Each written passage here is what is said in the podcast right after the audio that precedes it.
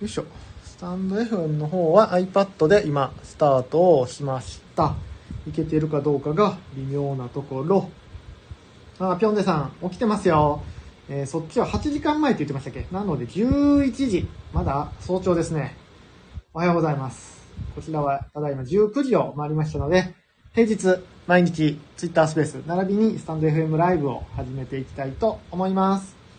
ハモリアさんもいつもありがとうございます。あいエムラブさんも解禁賞ありがとうございます。あー、疲れたよ。ポンタさん、ありがとうございます。よいしょ。ヨンデさんもありがとうございます。あー、しょうほちゃんさんも昨日に引き続きありがとうございます。しんたんさんも解禁賞ですね、最近。ありがとうございます。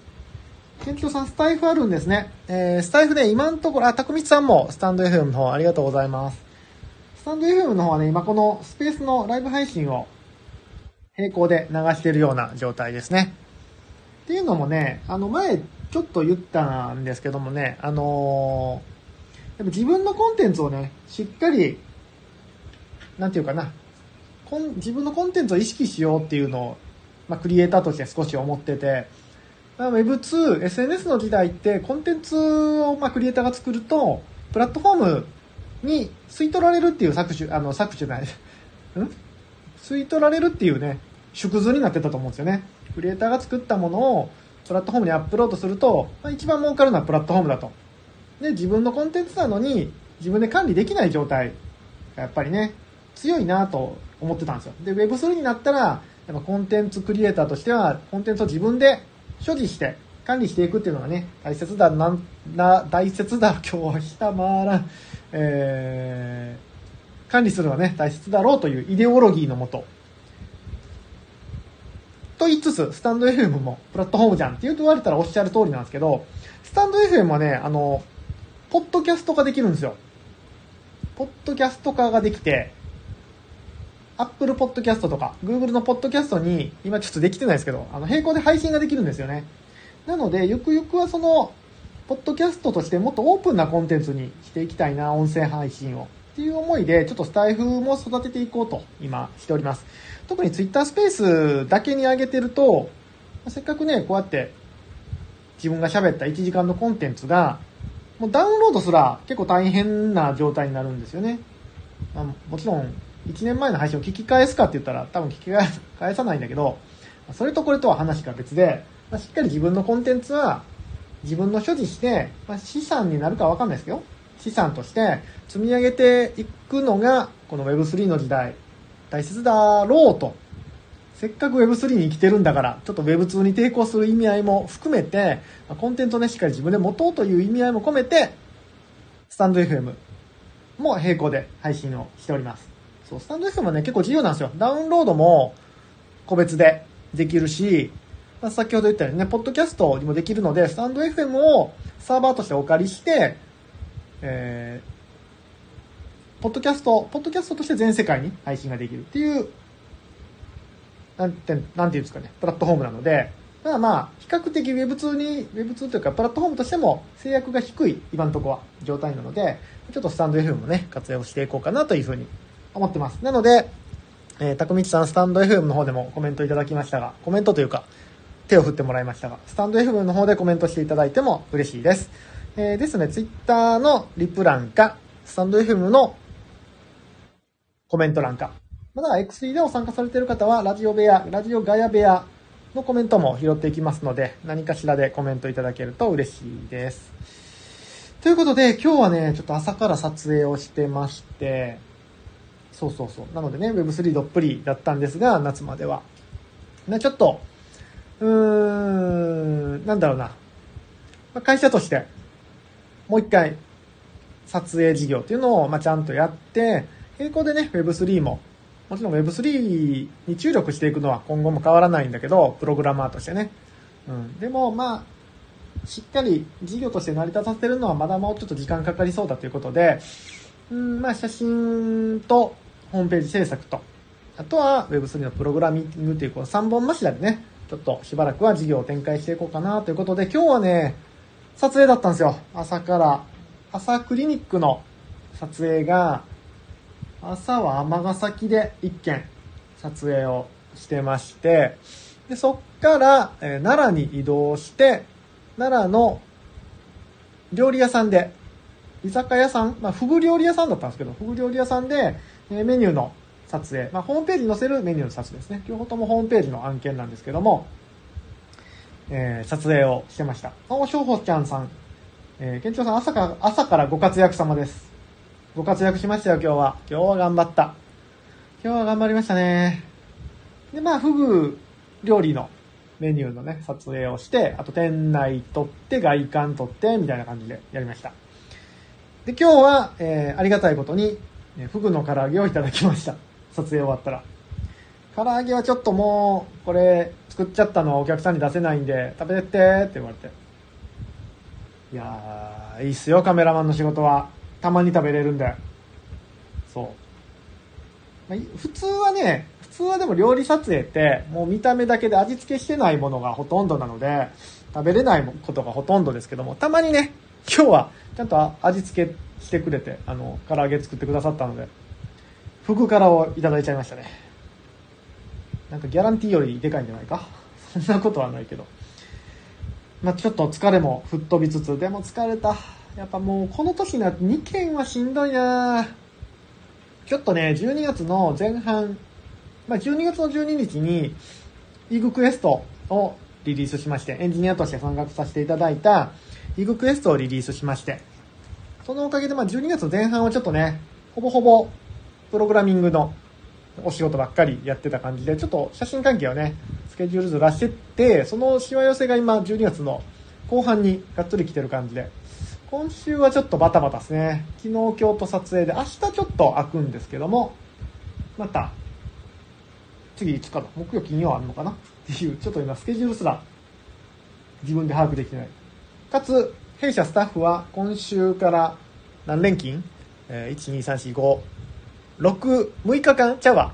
5日間連続撮影、1日休み、えーその月も撮影っていう、ちょっとね、バタバタ。年末、バタバタですね。珍しいんですよ。あの、写真の業界って結構ね、12月の後半は暇になることが多いんですけども、今年はなんか変ですね。うん、今年なんか変で、12月の末と1月も結構忙しそうな感じです。はい。ちょっとね、年末年始で、うーん、まあ、イグも、イグクエストもセカンドセールに向けてね、今動き出してるので、ちょっと、プログラムとしても作りたい部分もあるし、まあ、ヴィランズもありますしね、ヴィランズもちょっといろんなこと仕組み入れたいのと、あと日の丸の放課後でも、ちょっとアイディア、前回ね、あの、ギフトのアイディアとかいただけて、その辺も作りたいんだけど、ちょっと時間が取れてないな。まあ、時間が取れてないっていうのは一番最悪な言い訳なんで、なんとかもう少し時間取って、いろいろとやっていきたいですね。で、まあ、NFT に絡むとこで言うとら、あの、先週あったクリプト忍者ザ・ステージ、秋社長がされた舞台ですね。こちらのお仕事もちょっともうちょっと残ってるので、ちょっとそちらもコーディングが少し必要なとこがあるのでね、もうちょっと年末まで今年はバタバタな感じですね。えーと、しょうちゃんさん、フグの唐揚げ食べたい。幸せでしたね、今日は。スタイフォローさせていただ、フォローさせていただきました。ありがとうございます。あの、本当はね、ちょっと定期的になんか、ボイシーみたいに10分とかも配信も、前、以前はしてたんですよ。1日10分、20分ぐらいの配信みたいなのね、ちょっとしてたんですけども、最近ライブ配信だけになってるので、まあ、ちょっと、そういう定期的な収録配信もしたいんですけどね。うん。えー、フグの唐揚げね。皆さん、フグって、えー、何が好きですか？いろんな調理法がありますけど。フグの中で僕、唐揚げ多分一番好きなんじゃないかな。フグ料理の中では。ああと雑炊って手もあるけど、雑炊めっちゃお腹膨れるからね。フグはなんか唐揚げが一番うまい気がする。冬ですね、そうなると。まあもう今一年中フグ食べれますけど、まあ冬がやっぱりいいですね。あ、そうそうそう。えーぴょんでさん。えー最近 X3DAO で話題のスナップショット。一般的なのを教えてください。えーフグの唐揚げ、肝のポン酢。あ、肝ポン酢はうまいっすね。日本酒が飲みたくなるね。今日ね、車で行ってたんですよ。撮影、料理撮影はね、結構機材が多いんで、車で行ってたんで、まあ、お酒飲めなかったですね。お酒欲しいぐらいですけど。えー、あきほさんいつもありがとうございます。いつもメンバーが来て、あ、エイジさんも、エイジさんもありがとうございます。えなさんもありがとうございます。えー、エイジさん、唐揚げが好きっていうか、唐揚げ以外あんまり。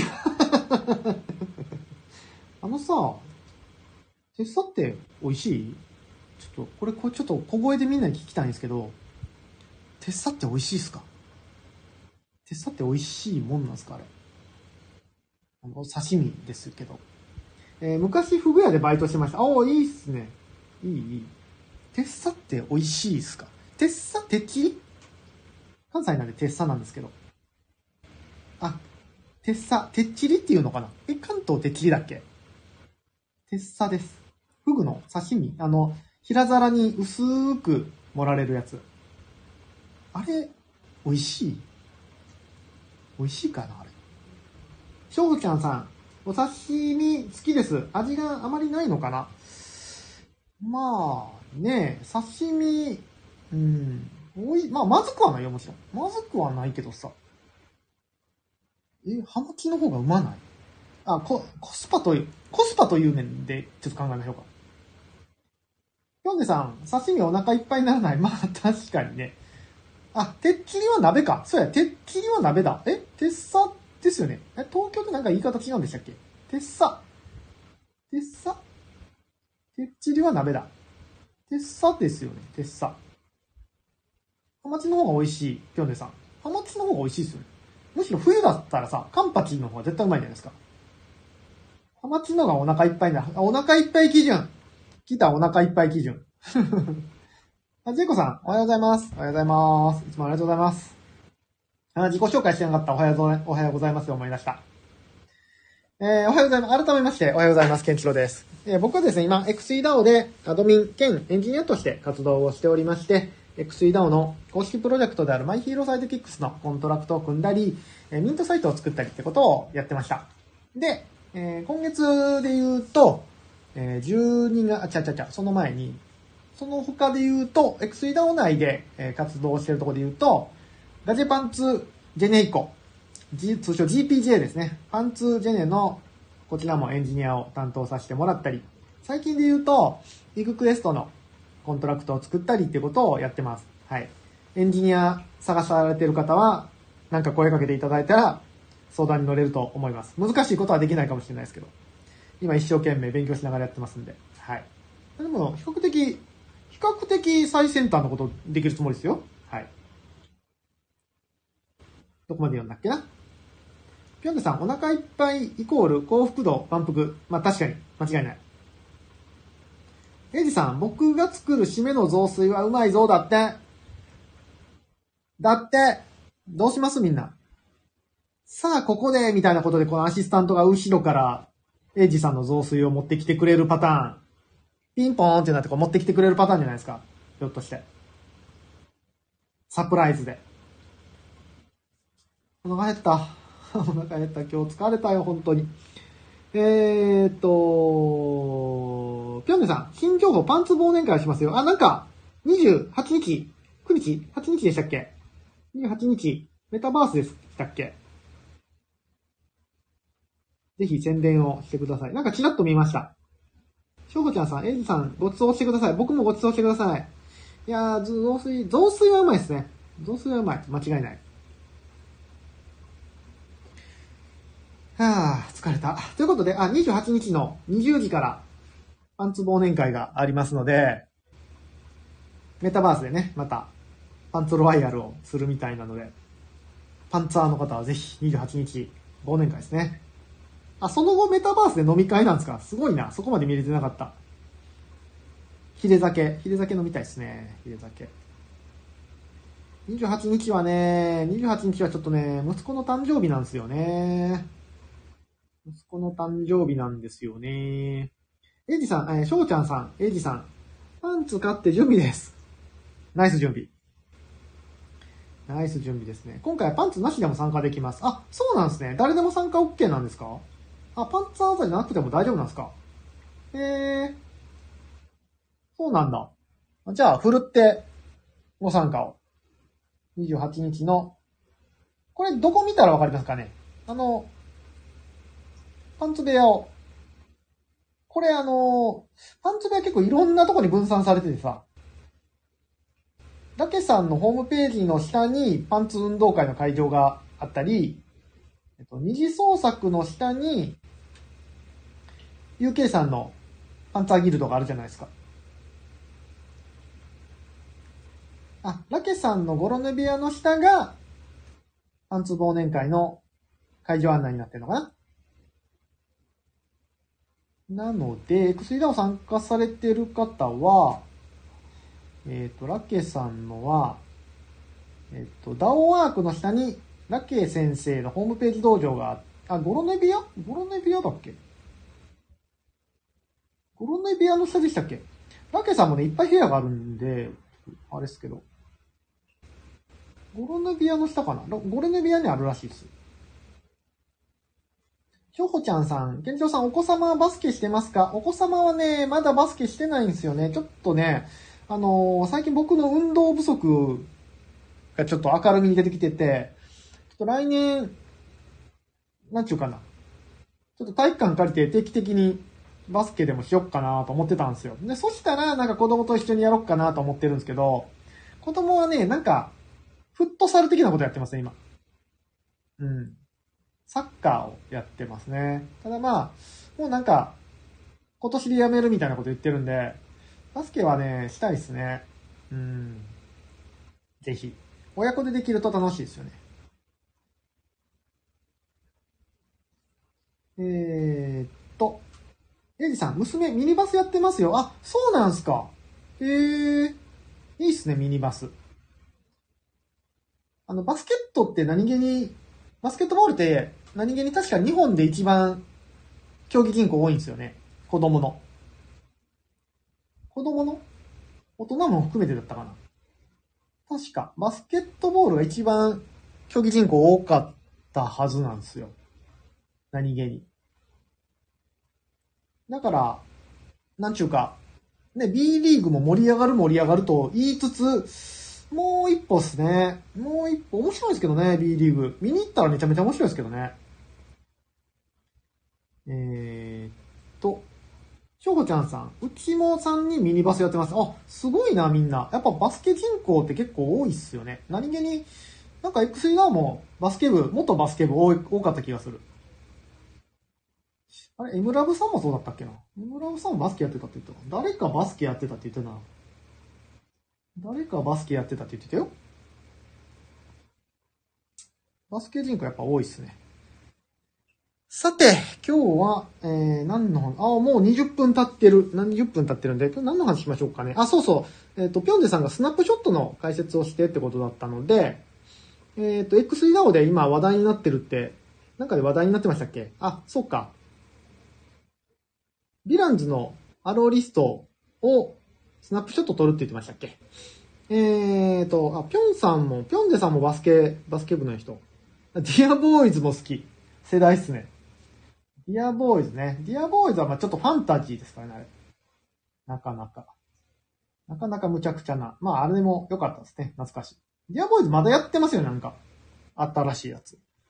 なんかどっかで連載してるのチラッと見たけど、よくわかんなかった。えっ、ー、と、スナップショットっていうのは、なんて説明したらいいかな。うんと、NFT 業界でいうとこのスナップショット。NFT 業界でいうところのスナップショットっていう話で限定すると、ある一定の時刻に NFT を持ってるかどうかをチェックします。みたいな感じです。何時何分何秒の時点で NFT を何体持ってるかっていう記録を取りますよっていう話ですね。スナップショット。はい、スナップショットです。例えば、うーん、例えばよくある話としては、えー、スナップショット撮りまして、スナップショット撮るので、例えばそうだな、MHS3、今だったら MHS3 体持ってる人には、ヴィランズのアローリストをプレゼント、スナップショット撮るんで、っていう風な使われ方をしますね。で、それは、大半の場合は何時何分何秒に撮るっていうのはあまり公表されないことが多いです。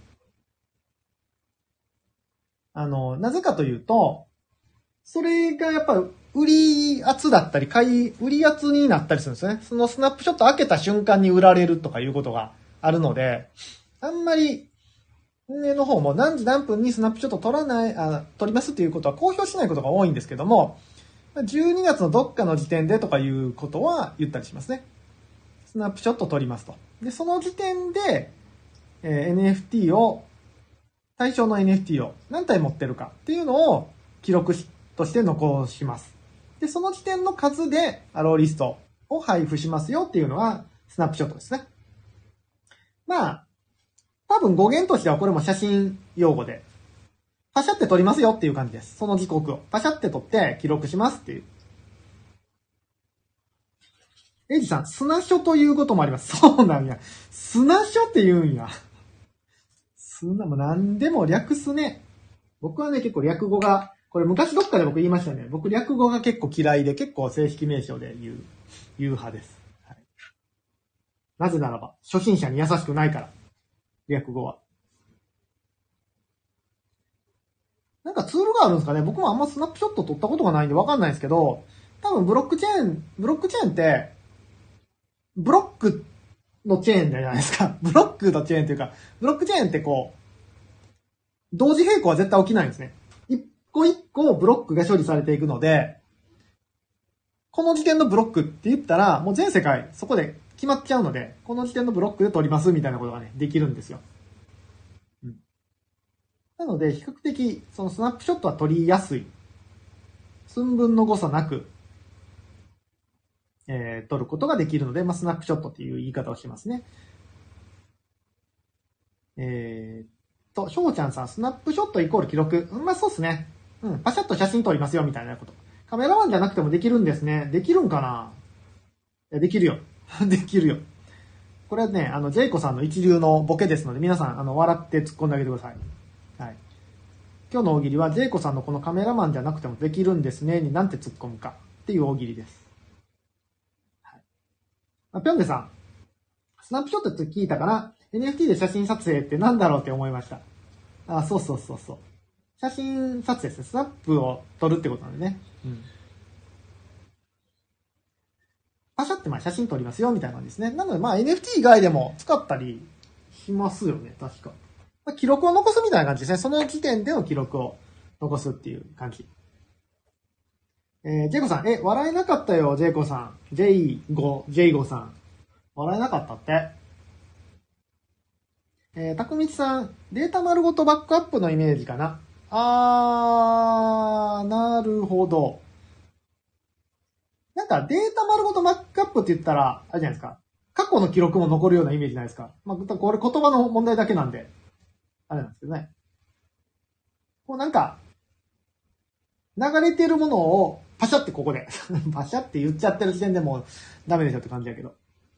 まあそういうことですよね。全、全データ取りますよっていう。ブロック、何ブロック目の MHS のデータを取ります。使いますっていう感じですね。ね、NFT 業界、こういうね、あのー、独特な言い回しが多いので、非常に、非常に初心者に優しくない設計になってます。あ、初心者に優しくないといえば、えー、今日雑談でかなり伸びるな。あのー、今日だったかな秋社長のボイシーを聞いてて、まあ、プレミアムの方だったから、あんまり内容は言わないですけど、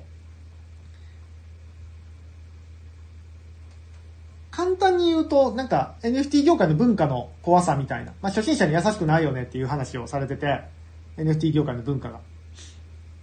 で、それは、この前僕がまさに言ってた、今の NFT 業界ってかなり初心者へのハードルが高くなってきてるよねっていう話をリンクしてて、そう、僕ね、僕もね、あの、あの一件ね、あの一件って言ったらあれか。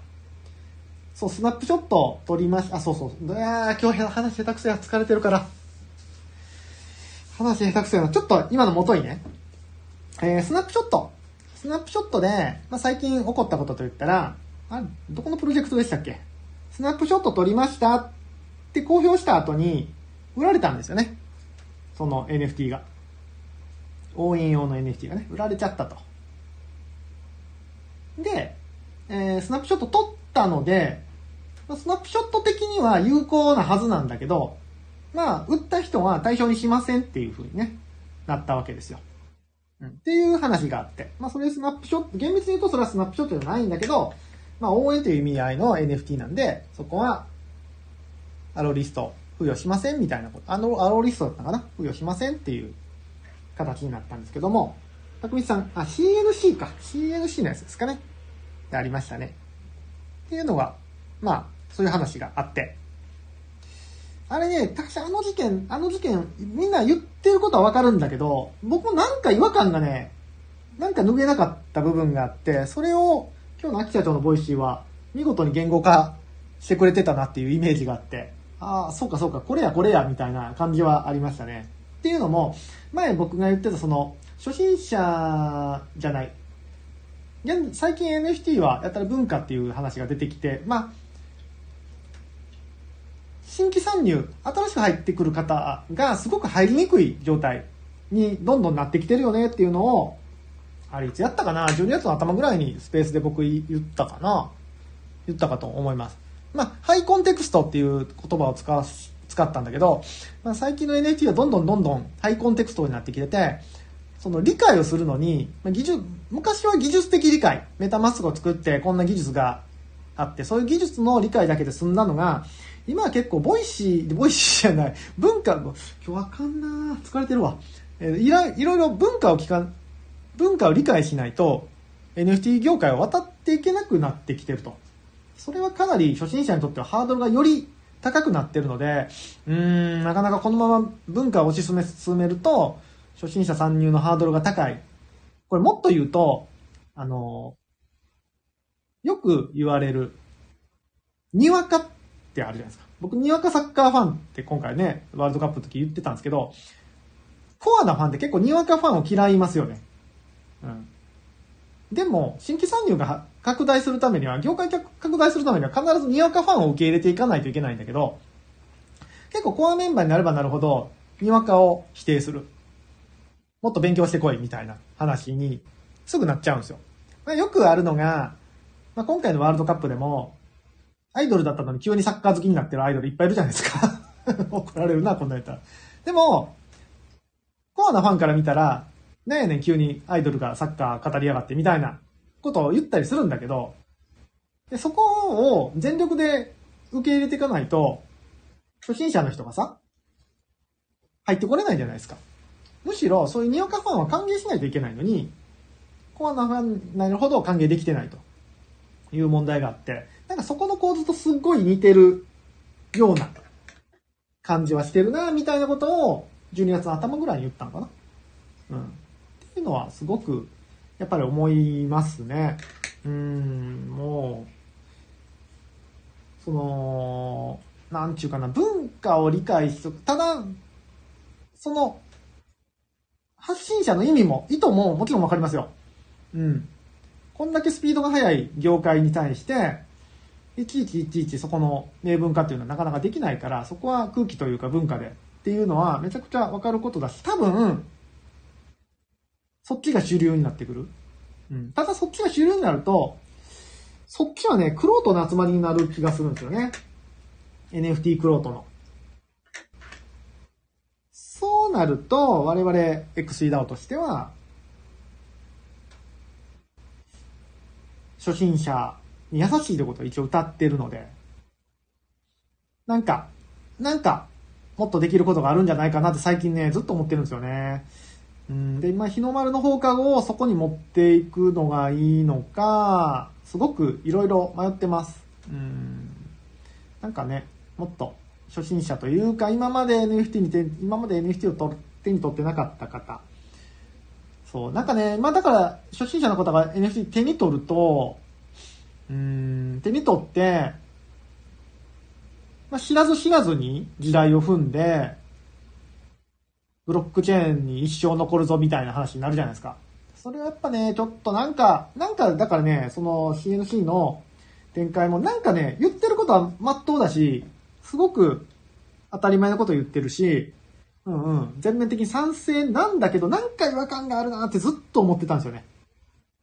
ずっと思ってて、それがまあ今日の秋社長のプレミアムの配信で、あなんかちゃんと言語化できたかなっていう気はしたので、ぜひ秋社長のプレミアム、まだ入ってない方は、えー、本一冊よりも安い、いくら ?980 円？とかなんで、ぜひアプリではなくて、えー、ウェブからの登録をお勧めいたします。いいな、ボイシー。ボイシー楽しそうだな。ボイシーやりたいな。えー、ぴょんさん、ぴょんでさん。ああ、だからガチ法をしてくれる人を大切にしたいっていうことですか？うーん、まあ、それも、それも一つですね。それも一つ一つ。うん。だから応援してるなら売るなよみたいなところですね。うん。そこはね、あの文脈を分かってる人じゃないとなかなかね。えーと、池原さんは1枚も売ってない人という意味ではないとスペースでは言ってましたが、なんだかな。なるほど。えー、ぴょんでさん、超初心者の頃パンツがぴょんを救ってくれたから、X の初心者はととりあえずパンツに言うとどうでしょう？パンツはね、いい文化だと思いますよ、か。また文化言っちゃった。なんかね、ああいうノリはね、絶対いる。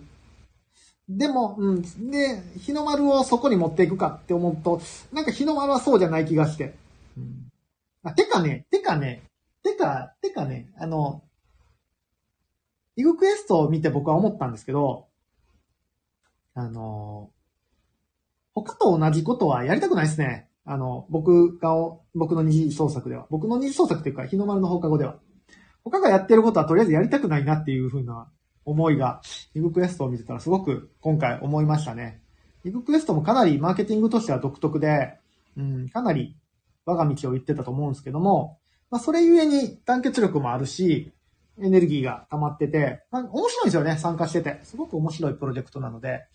日の丸の放課後も、なんか、うーん、いわゆる、こうやったらうまくいくよね路線じゃなくて、もっと実験ができるプロジェクトにしていきたいなというふうに、改めて思ってます。うん。ねどうやったら初心者をね、お友達紹介。そう。そして、入ってきて買ってくれて、楽しいと思ってくれるかですよね。なんかそこで、なんかね、それダメだよみたいな、ピピピピピーみたいな、ピピピピピーみたいなのを やりたくないなっていうのはね、まあ改めて思いましたね。これ、あの、繰り返しになりますか？とは別に誰かを否定しているわけでもないですし、えー、別に誰か間違ったことを言ってるとも思ってないし、もっと言うと、なんかね、これも二元論で語るのは非常に危険ですよね。こっちが NG、こっちが合ってるっていうのは非常に危険だなと思ってて、要はグラデーションじゃないですか。そこって。絶対に。なので、まあ、正しいも、僕も正しいも間違ってるも、そこにはないとは思うので、うん。それぞれがそれぞれをかっこいいことをやっていったらいいかなというふうに思いますね。えー、ぴょんでさん、昨日の x ダ DAO 公式ラジオ二次創作で人が足りてないというのを聞いたのですが、ケンチロさんのところでも何か足りてないのですか？えー、もうすべてにおいて足りてないですね。イラストレーター足りてないです。えー、マーケティング足りてないです。えー、っと、まあ、エンジニアは僕が今のところ全部やるとして、えっと、ガヤガヤする人も足りてないし、あとは、あの、僕の壁打ちは相手になってくれる人も足りてないです。まあ、僕の壁打ち最近このスペースでやってるんで、だいぶ、今まではね、この、こういう壁打ちを、ディスコード上のテキストでね、やってたんですけど、最近あの、スペース内で壁打ちをするという荒行をし始めたんで、だいぶ壁打ちはこのスペース助かってますけどね。前回もあのギフトの案とかなかなかいい壁打ちができましたから。ただイラストレーターさんとま、負けたというか、盛り上げてくれる人は全然まだ足りてないですね。あとツイッター運営もしたいんですけど、ツイッター運営もなかなかちょっと進んでないと、それもこれも僕の今合成ができてないっていうのが、合成、イラスト合成がまだ進めてないのが、なんとも、仕方いとこで。まあ足りてないですね。いろいろと。えー、どこまで読んだっけ？たくみさん、えー、池さんは、えー、売り手だからガチホが良いというのもわかります。買い手の人がガチホガチホって言ってるのは、あー、それはあるかもね。うん、それはあるかもね。確かに確かに。うんうんうんうんうん。うん。確かに。それはあるかも。えー、ぴょんねさん足りてないんですか？結構なメンバーが揃ってますよね。あのね、一人一人はね、もう超すごい人が集まってるんですけど、まだ足りてないです。まだ足りてない。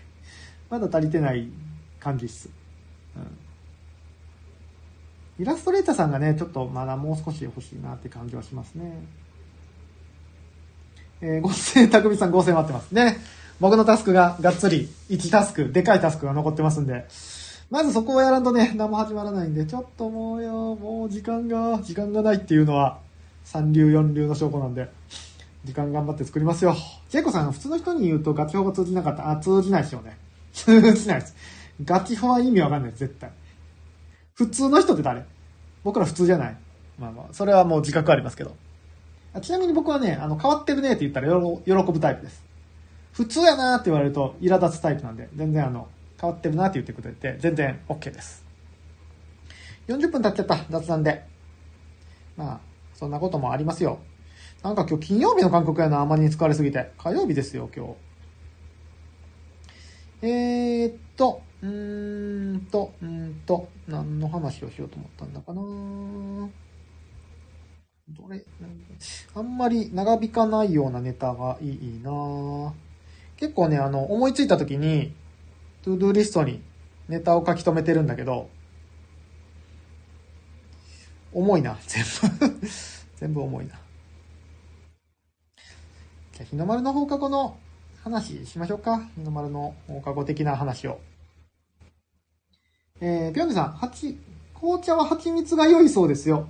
あれ、みんな蜂蜜紅茶って言ってますけど、あ、蜂蜜紅茶っていうのが売られてるんですか？紅茶に蜂蜜を入れてるわけではなくて。僕はあの、ワインに蜂蜜を入れてホットワインにすると超うまいんで、蜂蜜はその使い方しか知ら、使い方知らないんですけど、ホット蜂蜜ワインしかわかんないですけど。紅茶もあるんですかね紅茶はまあ、まずくはないですよね、絶対。まずくなりようがないですよね。まあまあ、うまいでしょ、それは。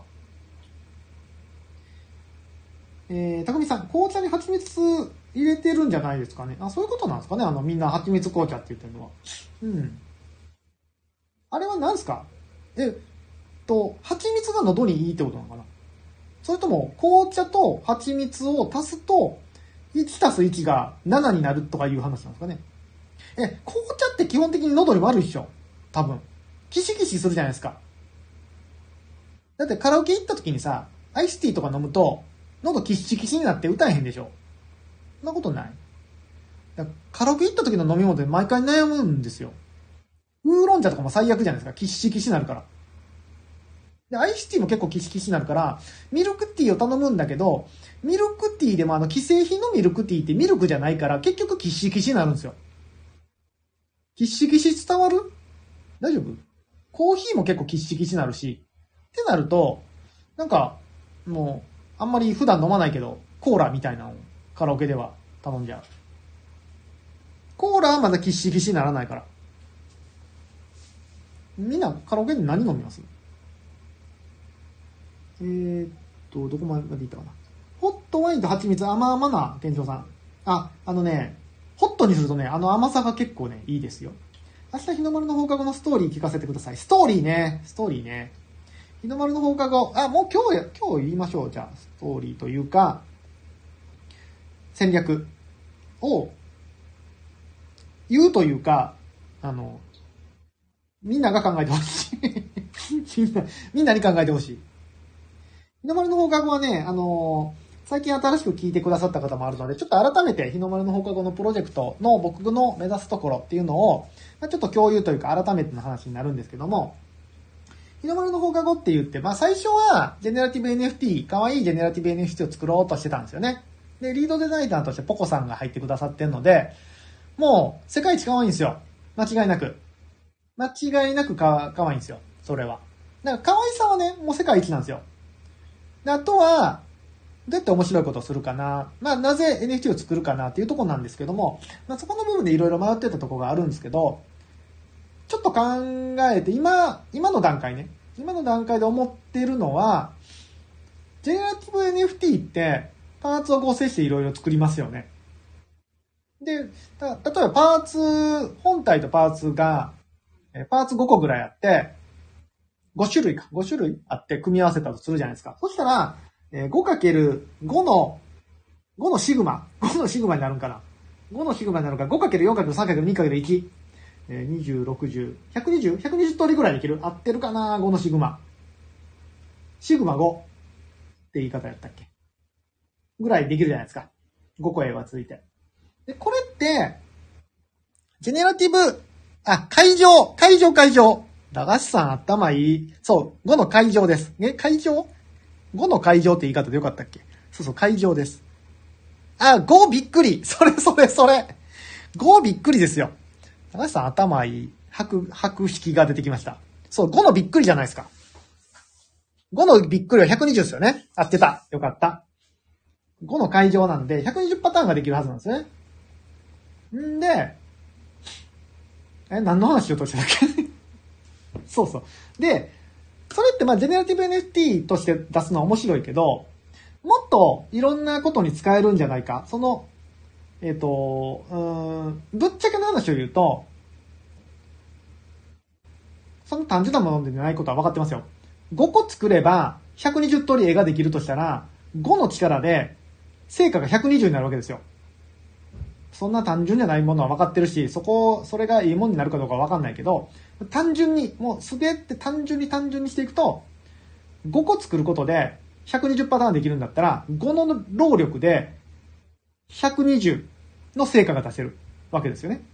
で、これはジェネラティブ NFT にしてるんだけど、もっと他にもそれをいろんなことに活用できないかなっていう考え方です、根本は。で、それを踏まえて、どうするかというと、今考えてるのは、イラストレーターさん含め、素材をストックしていきます。作ったものは全てストックしていく。パーツもそうだし、素体もそうだし、例えば、スタンプみたいなね、アニメーションスタンプ、スタンプみたいなのができたら、そのスタンプとかも全部素材としてね、ストックしていきたいんですよ。ストックしていく。で、それを使って次のクリエイターさんが何か新しいものを作る。例えば、スタンプとパーツをご、あの、使って、新たなスタンプを作るでもいいし、あの、スタンプとパーツと何かを使って、ちょっとイラストみたいなにするでもいいし、漫画にするでもいいし。うん。何でもいいです。で、そうやって作られた新たな成果物に関しても、ちょっとマイク話してたね。ごめんなさい。あの、新たな成果物に関しても、それを素材にしたいんですよ。で、今度その素材に何か付け加えて新たなものができたら、それも素材にしていく。そうすることで、素材が多分溜まっていくと思うんですね。これかなり理想論言ってますよ。ほんまにそんなことできるのかわかんないですけど、理想論言ってます。で、素材がどんどんどんどん溜まっていくと、おそらく膨大なストックの素材、日の丸の放課後の素材ができるんですよ。うん、で、そしたらクリエイターがなんか新たに作るための労力として、1のコストをかけて、例えば5の生活ができるとか、そういう、どんどんどんどん作りやすい環境になるような気がするんですよね。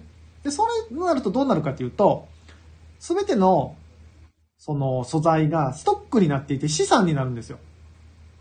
で、日の丸の方角として資産として残していければ、まあ、何かそこで新たな事業ができたり、っていうこともあり得るのかなっていうふうに思ってます。で、その使い方の一個が、ジェネラティブ NFT っていう考え方を今は思ってます。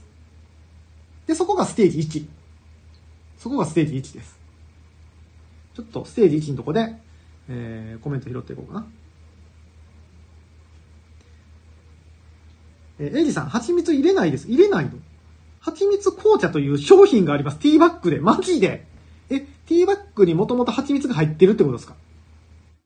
じゃあ、こう、チャッポンチャッポンしてるだけで蜂蜜紅茶ができちゃうってことですか？それはなかなか画期的ですね。面白いな。高道さん、ウーロン茶は生体の油分を落とすからダメって聞きますね。そうそうそう。そう。多分そうです。それ、油分が落ちるからか。知らなかったけど、それを僕はキッシキシという、あの、擬音で表現してます。そう、油分を落とすってことです。そう、あ、そうっすね。ジェイコさん、コーラ。ジェイコさんはコーラが似合いそうやなコーラ似合いそうっすね、ジェイコさん。たくみさん、でもウーロン茶飲みます。僕は大丈夫です。マジっすか？強いな。ウーロン茶僕一瞬でキッシキシになるんで、う、う、う、歌えないです。え、しょうほちゃんさん。キッシキシ初めて聞きました。あ、マジで？キッシキシ言わないですか？言わないよね。多分言わないよね。僕も初めて言ったような気がするけど、なんかニュアンスでキッシキシなるっていうのは。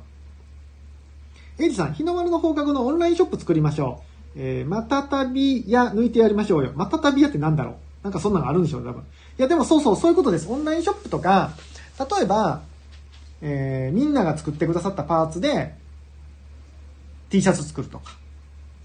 そしたら、あ、まあまあ、いいや。で、さっきのステージ1ね。そう。で、オンラインショップ作って、パー、なんか、グッズ作ったり、うーん、なんかね、僕思ってんのは、今、僕の来年やろうとしてるドローン教室の方で、教材作ってるんですね。ドローン教室のプログラムの教材を作ってるんですけど、そこにあの、MHS めっちゃ使ってるんですよ。日の丸とか。まあ、それは日の丸の方角じゃなくて、本体の MHS 使ってるんですけど、あの、MHS があることでね、教材めっちゃ作りやすいんですよ。正直。キャラクターをこうやって使えるって。で、でですよ。こういう活用ができるんだったら、日の丸の放課後の素材を作って、例えば、なんか、プレゼン資料作るとか？わかんないけど。なんかその、うん、なんかその、デジタルドキュメントっていう展開もできそうな気がしてて、素材がいっぱいあるから組み合わせたら作れるみたいな。ができるかなと思ってて。で、それステージ1ね。で、ステージ2は、ステージ1はあくまでもクリエイターさんが使ってもらって素材を増やしていくのがステージ1なんですけど、ステージ2は、いわゆる非クリエイターさん。非クリエイターさん。あの、絵が描けたりデザイン描けたりとか、できない方。でも、日の丸の放課後を使って、クリエイティブができるんじゃないかなと思ってて、あのー、まあ、簡単に言うと、キャンバみたいな感じですね。キャンバの日の丸の放課後版。素材がもういっぱいあって、いろんな、まあ、フォントとかもあったらいいよね。あって、それをペケペケ組み合わせていったら、なんか簡単にそれっぽいものが作れると。どこまでできるかわかんないですけど、そういう感じの、なんかね、キャンバの日の丸の放課後版みたいなのが、ウェブサイトで作れたらいいなと思ってます。まあ、年賀状みたいなのはさ、簡単にできそうじゃないですか。素材をこう、ドラッグドロップでやって、明けましておめでとうと書いたら、日の丸の年賀状が簡単に作れるよ、みたいな。年賀状の需要がどこまであるかわかんないけど。そういうのとか。あ、匠さんいいっすね。日の丸漢字ドリル、日の丸計算ドリル。あ、いいっすね。そういうのも、なんかポチポチポチってやって、オリジナルを作れちゃうみたいなんとか、やりたい。やりたい。やりたいんすよ。えー、ジェイコさん、日の丸屋。あ、日の丸屋ってなんか名前いいっすね。日の丸屋。あ、なんかそれちょっといいっすよ。日の丸屋。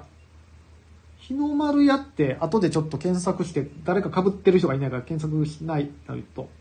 えー、ドメイン取っとこうかな、日の丸屋。もし空いてたら。日の丸屋はダメか。でも、日の丸やもんね。国旗やもんね。国旗やもんね。日の丸って。日の丸国旗やもんな日の丸屋はあるか、さすがに。無理かな。えー、絵も、絵文字化された子供、ん絵文字化された子たちも救ってあげたい。絵文字化された子たちって誰？絵文字化された子たち？ってぴょんでさんも言ってる。えー、ここの DAO のスタンプは定期的に人気投票してるんですよ。そこで負けた子は絵文字に降格します。あ、そういうことか。スタンプのね。はいはいはい。確かに。確かに確かに。確かになもうコラボと称して、あのー、絵文字化されたスタンプは日の丸の放課後に吸収合併しましょうか。勝手に。勝手には怒られるけど。誰が作ったかわかんないからあれやけど。ひょうほちゃんさん、カラオケにはビールです。来ましたよ。本命が来ました、本命が。僕ね、あの、カラオケ、あの、飲むときは、飲んだときのカラオケは、もう、なんちゅうかな。歌う気ないんですよ。もう、盛り上がるだけというか、テンション、テンションだけ。ちなみに僕あの、本気でカラオケ行くときはマイマイクとマイマイクスタンドとマイミキサー持っていくんで、はい。その時はアルコール入れないんですよね。その時はアルコール入れずに、あの、喉がキッシキシにならない飲み物で行くんで、そう。ちなみに、あの、それは行くときは一人です。絶対。一人でカラオケに行って、マイマイクとマイマイクスタンドとマイミキサーを持って、もちろんケーブルもね、シールドも全部持って、カラオケに行くんですけど、その時はアルコールは飲まない。飲んでる時はもうみんなでウェーイって言うだけ。適当な歌歌うだけです。えー、ぴょんねさん、ドローン教室。あの空飛ぶドローン。あ、そうです、そうです。ドローンプログラミング教室をね、来年やろうと思ってまして。ぴょんねさん、日の丸や、えーあの、読んだら、読んだら一緒。駄菓子さん、日の丸簿記教材。ちょっとそれは、教材作るのが難しそう。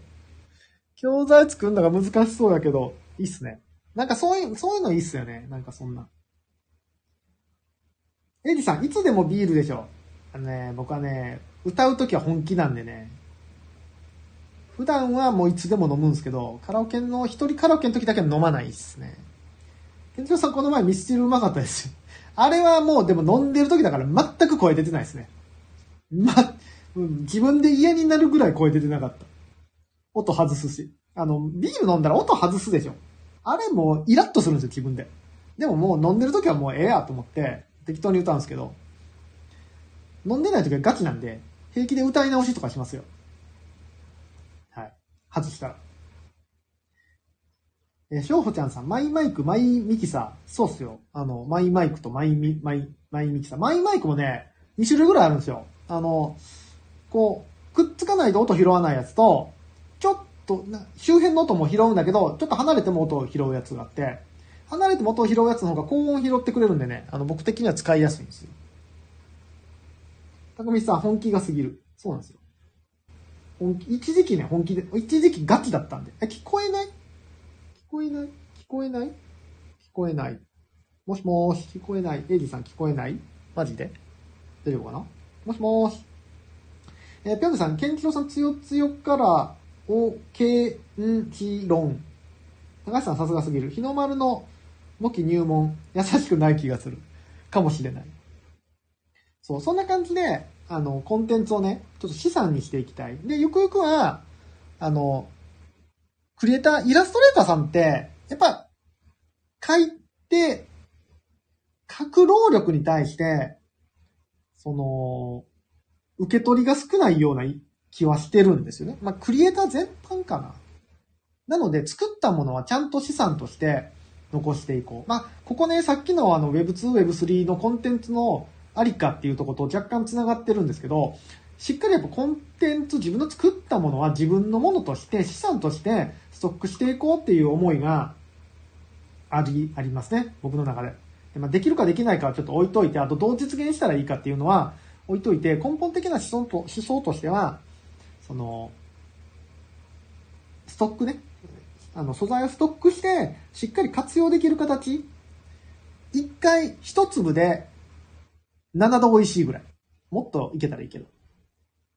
一粒で7度美味しいぐらいを、なんとか、目指したいなっていうのが、日の丸の放課後の根本的な今の思想です。なので、その中で、ジェネラティブ NFT っていう活用の仕方っていうのを一個模索はしてます。なので、ジェネラティブ NFT 作ったからといって、多分それも素材として、あの、他の方でも使っていいよってするかもしれないです。ちょっとその辺はまだ全然わかんないですけどね。うん。なので、まあ、一定のガイドラインを決めながら、そのジェネラティブ NFT の素材？素材っていうのもある程度オープンにしようかなと思ってて、うん、自由に組み合わせてもらって、なんか作っていいですよってしようかなっていうふうには思ってます。だからとりあえず、その NFT っていうとこだけにはこだわってないですね。なので、組み合わせて LINE スタンプ作ってもいいし、うん。例えば、ポコさん最近アニメーションにすごくハマってはるんですけど、アニメーションの素材にして、アニメーションの素材って、文字添えるだけで全然活用方法いっぱいあると思うんですよ。同じく、喜んでるだけでも、なんて入れるかによって、わーいわーいって入れるのと、焼肉って入れるのと、なんだろうな、うーん、自暴自棄って入れるのと、全然意味合いが変わると思うんですけど、そういう感じで、一個のアニメーションでも、すごく活用の幅っていっぱいあると思うんですよね。なので、で、あの、日の丸の放課後、簡単に一言で言うなら、一粒で7度美味しいっていう。それだけ言うと、すっげえいやらしいプロジェクトに感じるけど、意図としては、まあ、クリエイターをしっかりね、やっていきたいなっていうふうに思います。ただ、ベースとしては、もうめちゃめちゃ可愛い、世界一可愛いっていうのがあるので、まあ、表向きには、ただただ可愛い、えー無意味なプロジェクト。あんまりね、だからユーティリティとかやりたくないんですよ。ただただ無意味。可愛いけどただただ無意味っていうのをやりたくて、表向きには。あ、ぴょんねさん、スタイフの方にも、発見されてしまいました。ありがとうございます。高見さん、何にしてもまずは日の丸マルコを一層広めたいって感じです。そうま、まずはそこ。間違いなく。広まらんと誰が使うねんってなるから、まずはそこですね。なので、まずは無意味に、ただただ可愛いを広げていたい。ぴょんねさん、一粒で七、え、一粒で七つ美味しい。いやらしさ全開。そう。あ、でもね、僕、仕事やる上で結構それ意識してるとこもあって、一回動くなら、三通りの使い方はしたいなと思ってるとこあるんですよね。なんか、例えばブログ書くとするじゃないですか。ブログ書いたら、そのブログの内容を別でも使おうぜ、みたいな。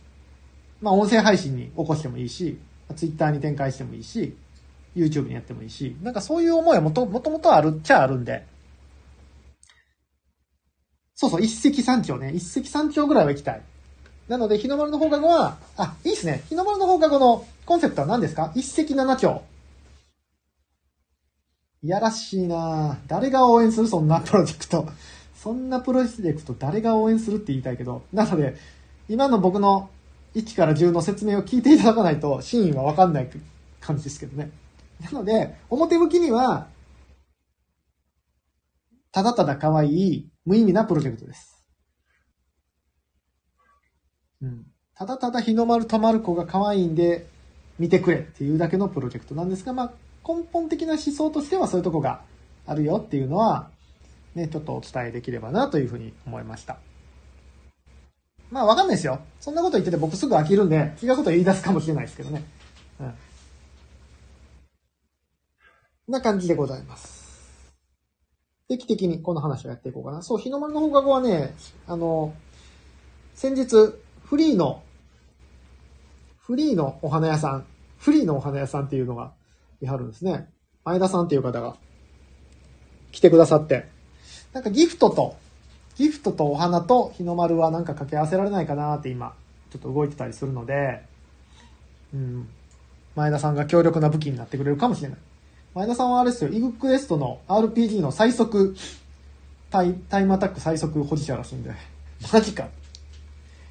あれ、エグかったからね。リアルタイムアタック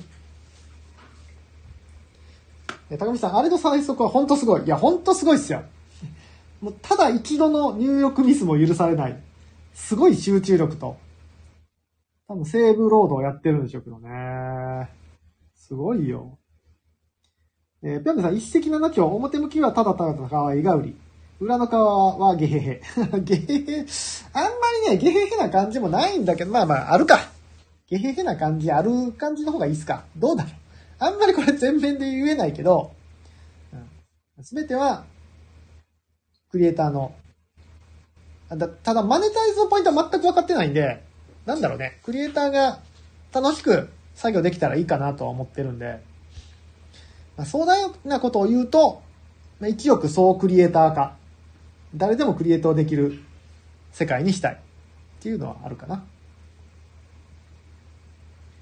えー、っと、ピョンさん、昨日 XE ダオの話題のお花の方はですね、ああ、話題になってたんですね。ちょっと読めてないんですよ。高見さん、とりあえずいろいろやってみて、やっちゃって、え？とりあえずいろいろやってバズらせよう。いや、ほんま、そうですね。バズらせましょう。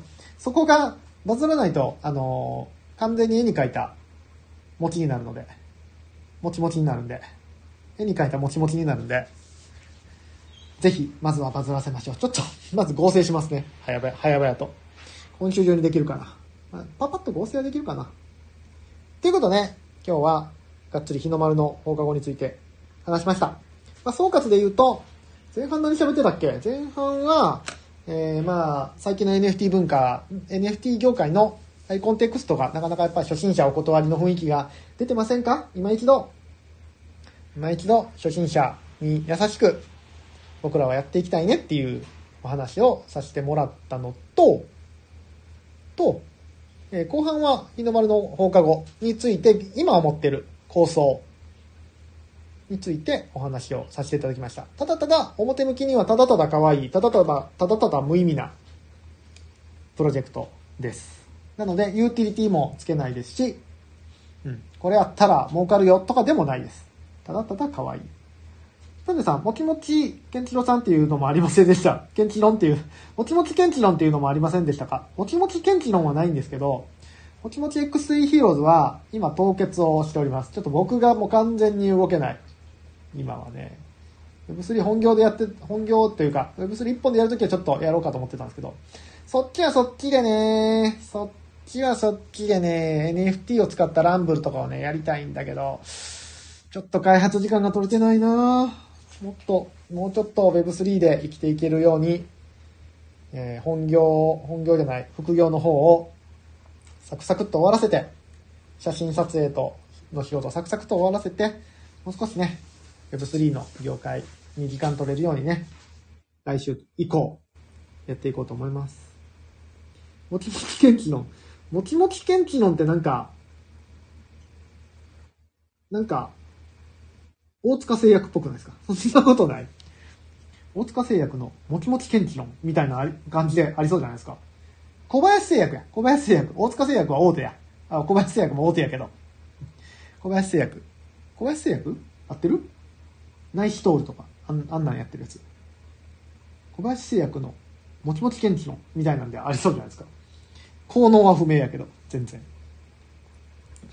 さあ、バカな話もしたところで、ジェイコさんのボケには誰も突っ込んでくれませんでしたね。残念でしたね。小林製薬ですね。あ、小林製薬でしたね。面白。面白。ネーミングといえば。ということで、じゃあ今日はこんくらいにしたいと思います。ちょっと今日はごめんなさい。お疲れでなかなかいつも以上に滑舌が悪かったですが、お付き合いいただいてありがとうございます。ジェイコさんも最後までありがとうございます。アキホさんも解禁賞、いつもありがとうございます。ハモリアさんもこそっと解禁賞、いつもありがとうございます。エイジさんも、いつもありがとうございます。エムラブさんも、この辺みんな解禁賞ですね。エナさんも、いつもありがとうございます。ポンタさんも、ありがとうございます。ぴょんさんもいつも盛り上げていただいてありがとうございます。しょうほちゃんさんも、バスケ、バスケやり、バスケやりましょう。できるかなまたやりましょう。えー、小牧さんもいつもありがとうございます。小牧さんのこのイグかわいいな。あ、クリアさん。クリアさん、もう、もう終わります。もう終わります、今日は。8時になっちゃったんで。またまた、いつもありがとうございます。しんたんさんもいつもありがとうございます。いやー、今日はね、飲み物の、あの、用意するの忘れたので、非常に、もう喉がキッシキシです。喉がキッシキシ。今日のテーマはあれですね。喉がキッシキシ。今日の、今日の一言は。じゃあ、明日も多分、えー19時からできる予定ですので、平日毎日ツイッタースペース19時にお耳が空いている方はぜひお付き合いいただけると非常に嬉しいです。またまたよろしくお願いします。じゃあ、これはね、終わった時はあの、えークリアさん入った瞬間面白そうです。もうね、ひとときり今日は喋りましたね。はい。いつもありがとうございます。じゃあ、あの、僕がヒーローの心での掛け声をするので、皆さんこの、熊吉さんが貼ってくださったヒーローの心でのスタンプで、ラジオ部屋を占領していただけると嬉しいです。これちなみにあの、日の丸の放課後のポコスタンプで、ポコさんが作ってくださったスタンプなので、超絶可愛いスタンプです。これが並ぶとね、あの、完全にあの、ピカチュウ大行進の可愛さがあるので、これをがっつり並べて、ちょっとまずは DAO のメンバーにね、やっていきたいですね。あの、布教をしていきたいです。ということで、このスタンプを押しまくっていただけると嬉しいです。ということで、今日も1時間お付き合いありがとうございました。皆さん明日水曜日ですかね。めちゃくちゃ週末に向けてまた寒いらしいですけど、体調結構崩されてる方多いので、気をつけて水分補給もしっかりしましょう。では皆さん明日もヒーローの心でありがとうございました。